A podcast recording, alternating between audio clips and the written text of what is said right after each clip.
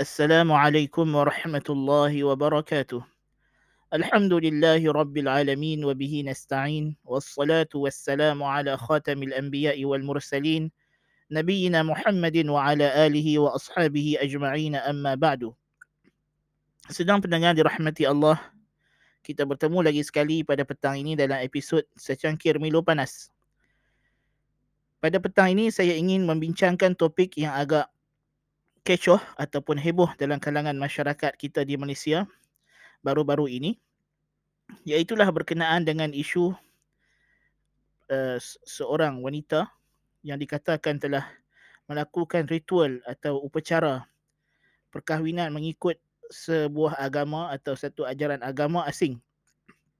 Jadi apakah kekecohan yang timbul?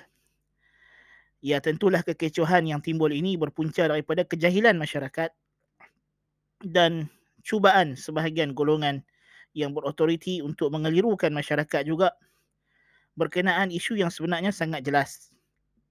Kita tidak membincangkan di sini tentang keadaan individu itu secara spesifik. Kerana itu satu bab. Itu kita serahkan kepada pihak berautoriti, pihak berkuasa untuk memastikan adakah benar perbuatan tersebut, adakah memang dia benar-benar telah terjebak ke dalam kekufuran tersebut dan apakah tindakan yang patut dan wajar dilakukan dari segi perundangan itu bukan urusan kita nak bincang bersama dengan tuan-tuan dan puan pada petang ini. Tetapi apa yang saya nak bincangkan ialah kerana berikutan peristiwa tersebut dalam kekecohan yang timbul ada sejumlah falasi yang berlaku. Iaitulah berkenaan dengan hukum perbuatan itu sendiri.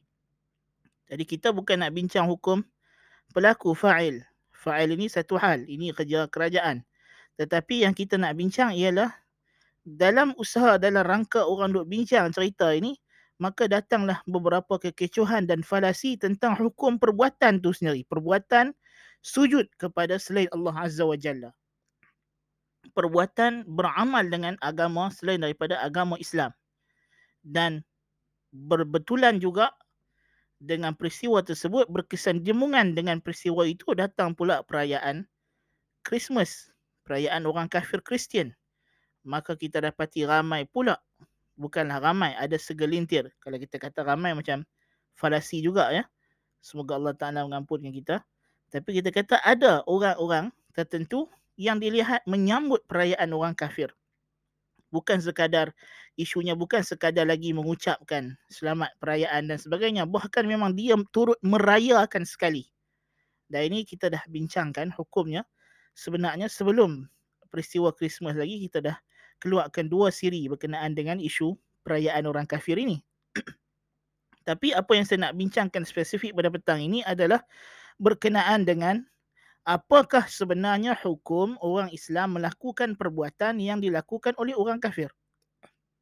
Dan secara spesifiknya ialah sujud atau ritual yang khusus berkenaan dengan agama yang lain. Jadi sini saya nak beritahu.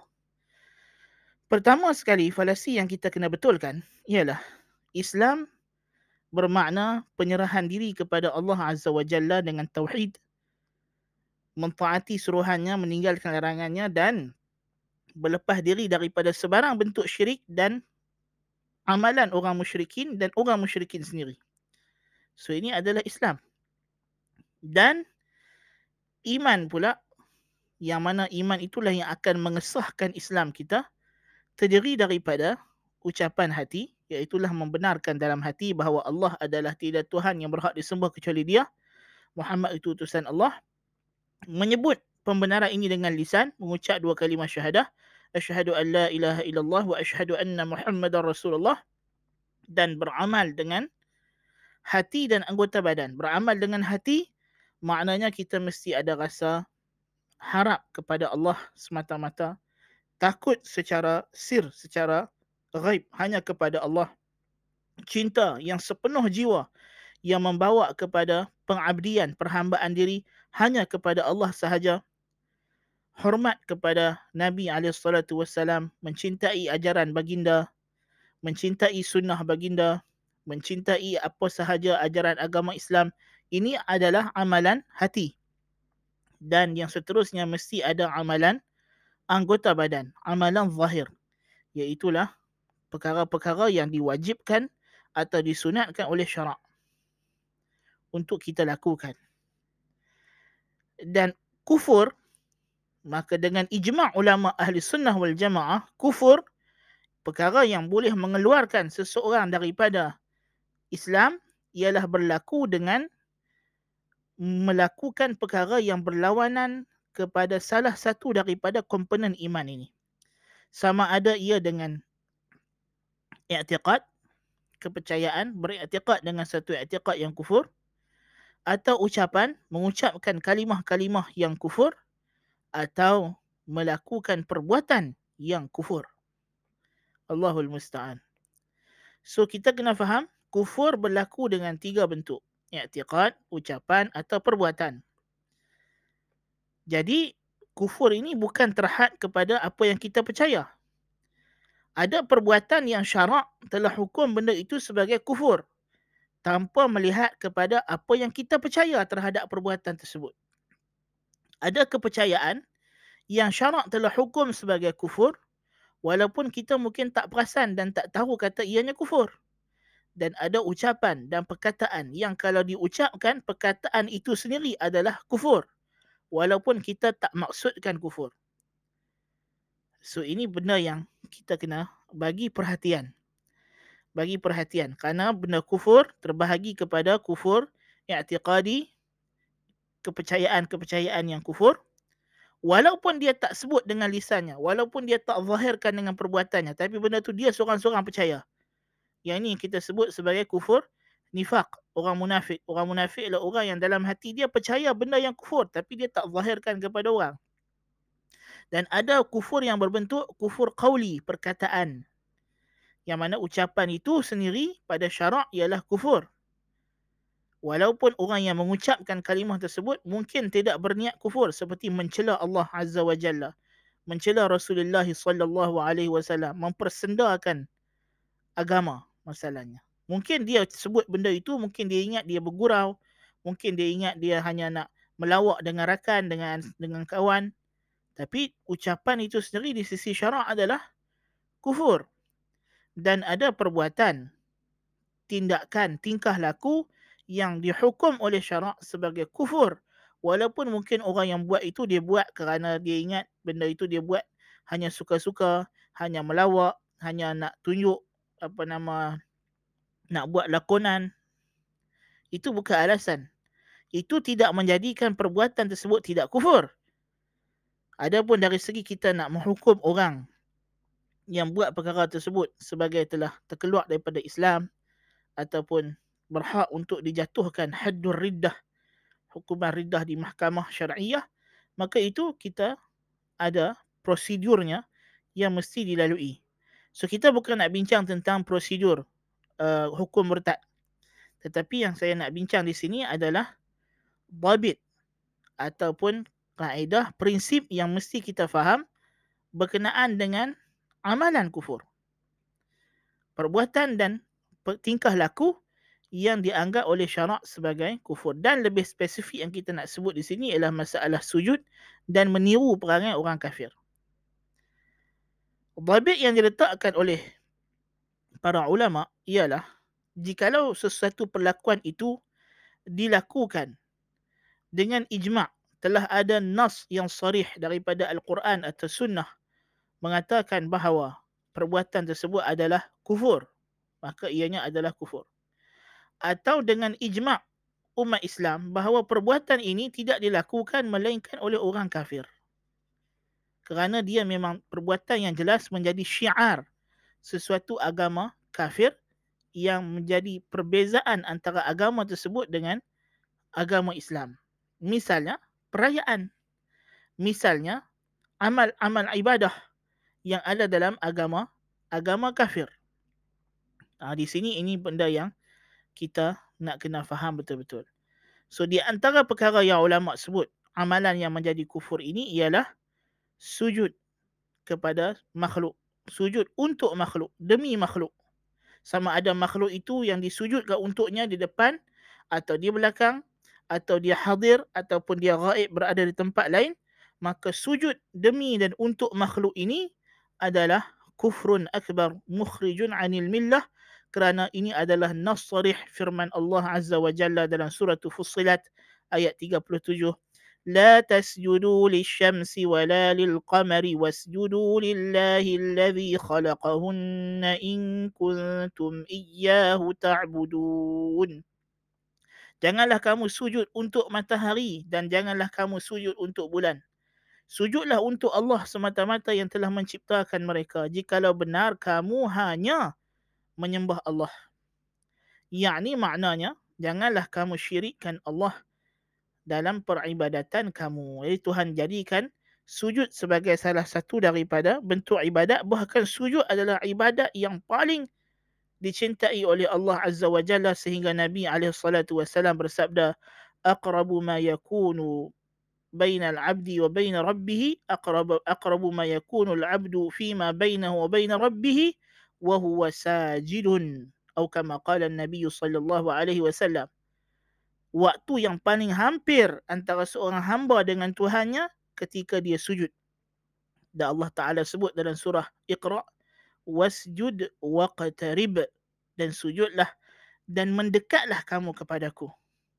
Jadi waktu sujudlah kita paling dekat kepada Allah Azza wa Jalla. Sebahagian ulama menyebutkan berkenaan dengan makna ayat dalam surah Fussilat tadi. Iaitu dia kata, sesungguhnya barang siapa yang hendak menjadi hamba bagi Allah yang mensucikan, yang mentuluskan dirinya hanya untuk Allah, maka janganlah dia sujud melainkan untuknya subhanahu wa ta'ala. Janganlah dia sujud untuk matahari dan bulan. Dan diberikan tanbih peringatan dengan kedua bentuk makhluk ini atas selainnya daripada makhluk yang lain. Termasuklah makhluk-makhluk yang ada di bumi. Ini kerana di antara sembahan yang ma'ruf yang berlaku yang disembah ialah matahari dan bulan yang biasanya terdapat amalan-amalan agama Greek dan sebagainya mereka buat patung berhala ini kadang-kadang mewakili jirim yang ada di langit. Jadi maknanya yang dimaksudkan dengan ayat ini ialah kerana benda tersebut adalah makhluk. Jadi apa sahaja yang merupakan makhluk maka tidak boleh kita sujud. Ibnu Qayyim Al-Jauziyah rahimahullah menyebutkan, "Wa min anwa'i syirki sujudul muridi li syaikh, fa innahu syirkun min as-sajidi wal masjudi lah." Di antara bentuk syirik ialah sujudnya murid kepada syekh untuk syekh. Sujud untuk demi syekh. Ha, ini kerana dia adalah bentuk peribadatan. Ah, bentuk peribadatan dan kata Ibn Qayyim ini adalah syirik daripada yang sujud dan yang disujudkan untuknya pasal apa syekh ni dia redha murid dia sujud untuk dia nas'alullaha al-afiyah jadi ini di antara bentuk bentuk sujud yang bentuk syirik yang jelas yang terang kerana dia sujud kepada uh, makhluk untuk makhluk demi makhluk. Uh. Dan kita tidak menafikan di antara isu yang ditimbulkan adalah perbezaan di antara sujud ibadah dengan sujud hormat.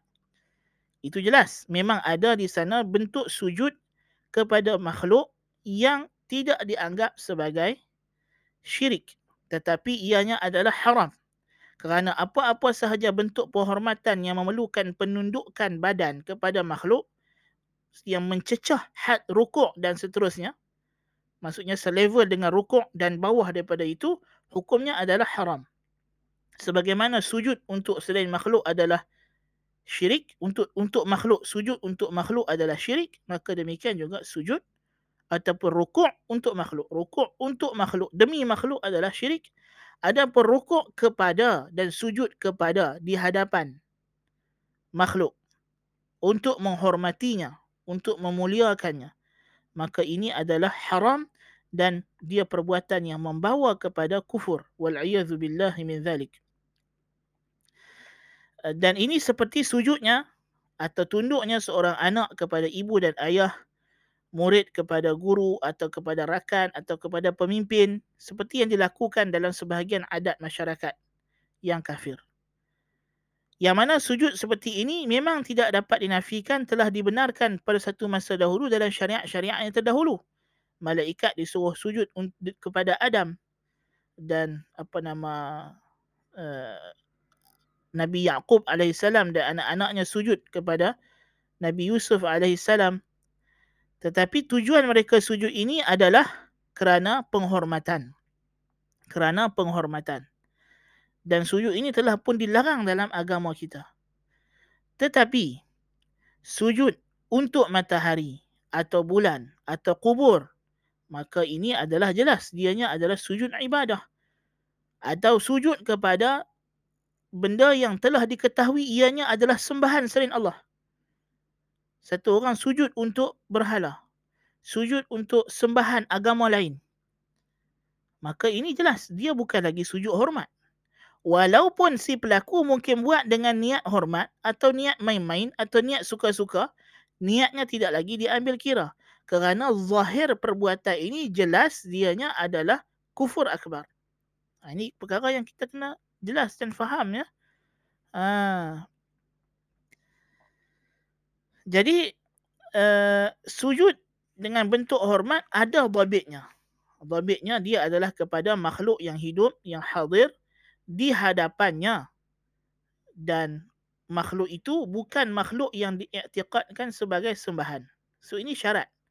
So kalau dia sujud kepada satu makhluk yang hadir di depan dia, yang hidup, yang makhluk itu adalah makhluk yang dia hormati, bukan yang dia disembah, ataupun makhluk itu bukan makhluk yang dianggap sebagai sembahan. Maka sujud di hadapan makhluk ini dengan tujuan hormat, hukumnya adalah haram. Hukumnya adalah haram, berdosa besar. Na'udzubillah min zalik. Adapun sujud kepada sembahan yang memang sedia dimaklumi ianya adalah sembahan kepada sesuatu agama atau sujud kepada satu benda yang mati kubur atau matahari atau bulan kerana matahari dan bulan adalah benda yang disembah oleh agama lain oleh agama selain daripada agama Islam di antara yang disembah sebab itu orang Arab memanggil matahari sebagai apa nama sebagai uh, alihah atau ilahah memanggil matahari sebagai ilahah kerana matahari di antara yang makruf disembah dalam amalan orang musyrikin. Ha, bulan juga sama. Api orang majusi. Dan termasuklah apa saja yang disembah dalam agama lain. Kitab suci agama dia ke. Yang dianggap mewakili gurunya. Atau diwakili roh gurunya. Lalu disujud salib dalam agama Kristian. Patung-patung dalam agama Katolik dan juga apa nama Ortodok masalahnya. Kubur orang sufi. Guru syekh Syekh Mursyid Tarikat. Kerana Syekh Mursyid Tarikat ini yang disembah, diiktikadkan padanya. Ada kuasa gaib, keramat dan sebagainya yang membolehkan dia melakukan itu dan ini. Maka dia disembah. Maka sujud kepada makhluk-makhluk yang memang diketahui dia dijadikan sembahan. Maka ini adalah sujud ibadah. Tidak mungkin berlaku sebagai sujud hormat semata-mata.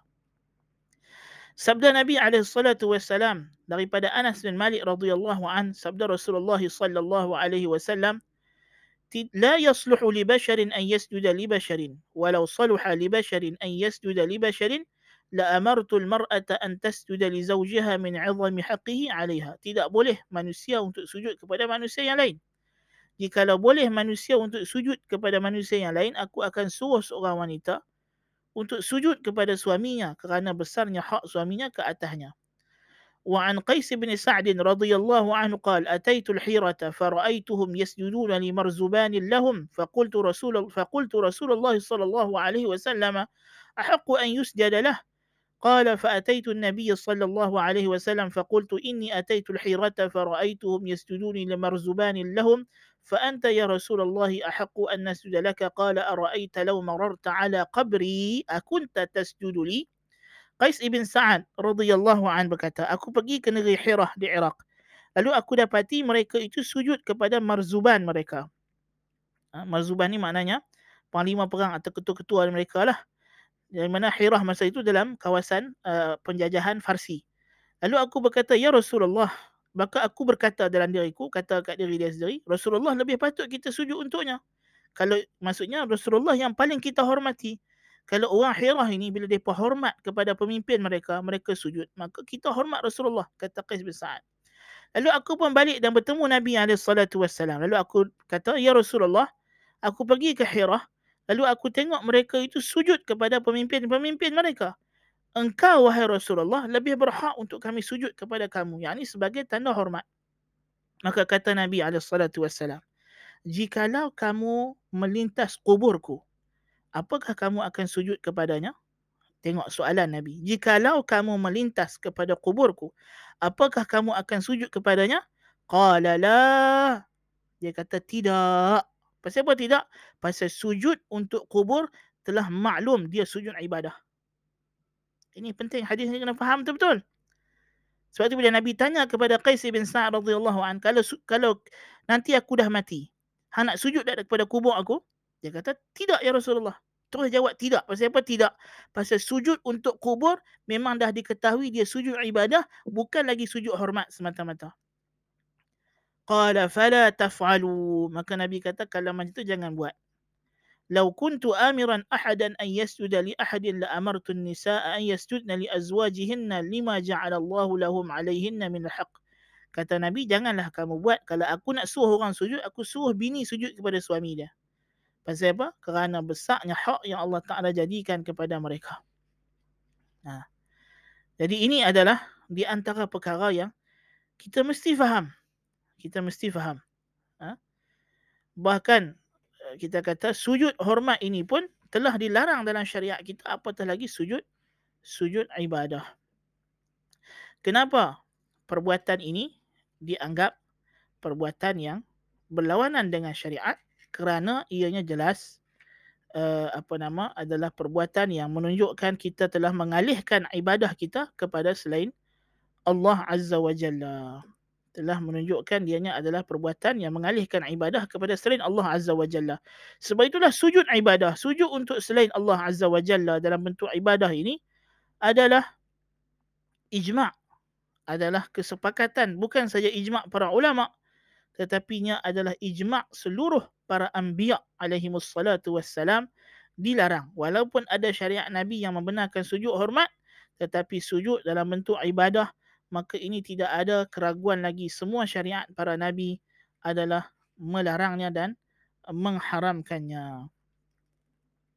Sedangkan syariat kita dalam agama nabi kita Muhammad sallallahu alaihi wasallam ha, maka jangan kata sujud untuk makhluk bahkan kita dilarang salat pada waktu terbit dan terbenamnya matahari kerana takut meniru amalan penyembah matahari.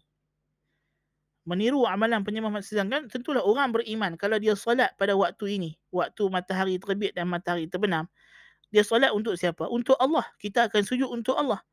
Tetapi kerana tidak mau ada persamaan dengan orang kafir musyrikin maka tentulah dilarang perkara tersebut jadi kalau sujud itu dilakukan demi matahari dan bulan tentulah ianya lebih dahsyat lagi dan lebih-lebih haram dan lebih-lebih kufur dan syirik Allahul Musta'an. Sebab itu dah kata Syekhul Islam Ibn Taymiyyah rahimahullah أما السجود لغير الله وعبادته فهو محرم في الدين الذي اتفقت عليه رسول الله Adapun sujud demi selain Allah dan beribadat kepadanya adalah haram dalam semua agama yang telah disepakati para rasul-rasul Allah.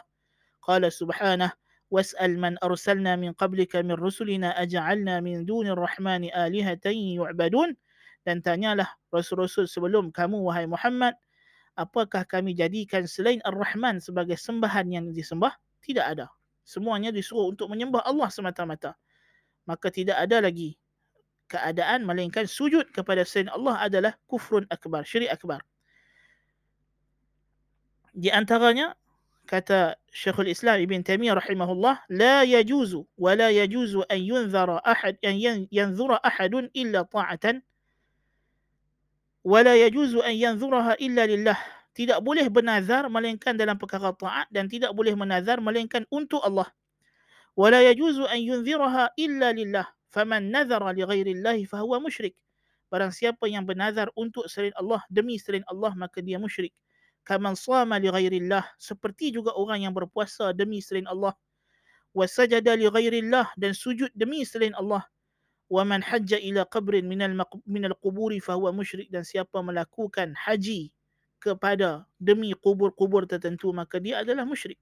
Allahul musta'an yani apa saja bentuk ibadah kalau dialihkan kepada selain Allah taala ha, maka ianya adalah kufrun akbar. Dia adalah syirkun akbar. Wal'iyadhu billah min dhalik.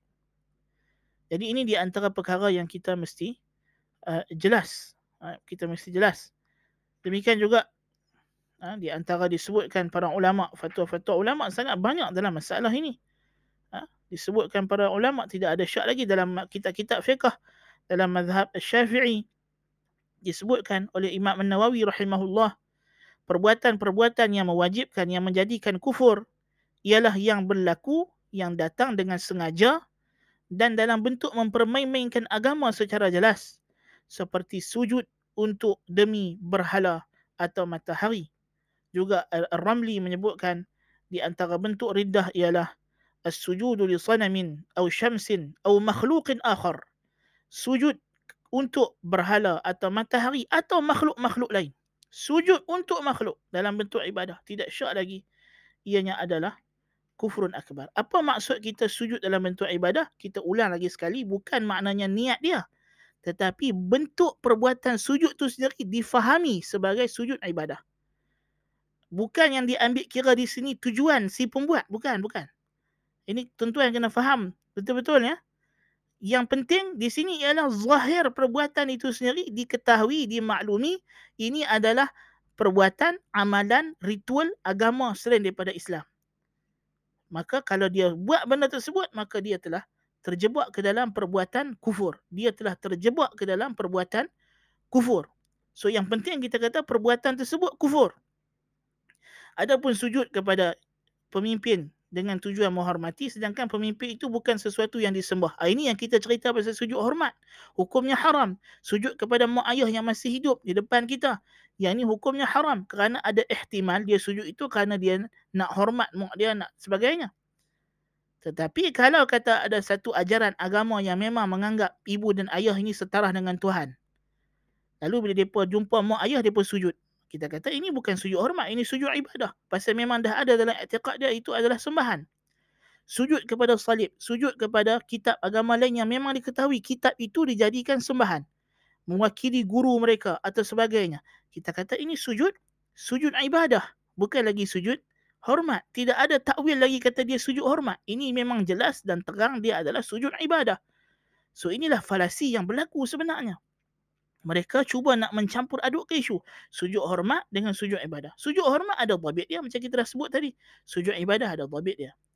So mudah-mudahan penjelasan yang ringkas dan singkat ini boleh mencerahkan kekeliruan yang berlaku saya harap dan untuk pengetahuan yang lebih lanjut tentulah tuan-tuan dan puan-puan yang mendengar perlu hadir, perlu mengikuti kelas-kelas yang lebih khusus yang membincangkan masalah ini dan mudah-mudahan Allah Ta'ala berkati masa kita dan umur kita untuk menuntut ilmu agama yang sahih berlandaskan manhaj ahli sunnah wal jamaah. Hadirlah kelas-kelas, ikutilah rakaman kelas-kelas berbicarakan tentang nawakidul Islam, tentang tauhid, tentang syirik. Jadi mudah-mudahan dengan kelas dalam kelas ini kita akan jelaskan lagi dengan lebih lanjut, lebih terang, lebih terperinci insya-Allah dengan dalil dan nukilan-nukilan daripada ulama yang lebih detail. Tetapi untuk masa petang ini, masa yang singkat dalam masa setengah jam ini, inilah dapat saya ulas secara ringkas untuk mencerahkan falasi kekeliruan yang cuba ditimbulkan oleh sebahagian golongan dalam isu tersebut. Mudah-mudahan Allah Ta'ala memelihara kita dan menetapkan kita di atas keimanan yang sahih sehingga kita bertemunya di akhirat nanti. قلت لكم ما سمعتم سبحانك اللهم وبحمدك أشهد أن لا إله إلا أنت أستغفرك وأتوب إليك وصلى الله على نبينا محمد والسلام عليكم ورحمة الله وبركاته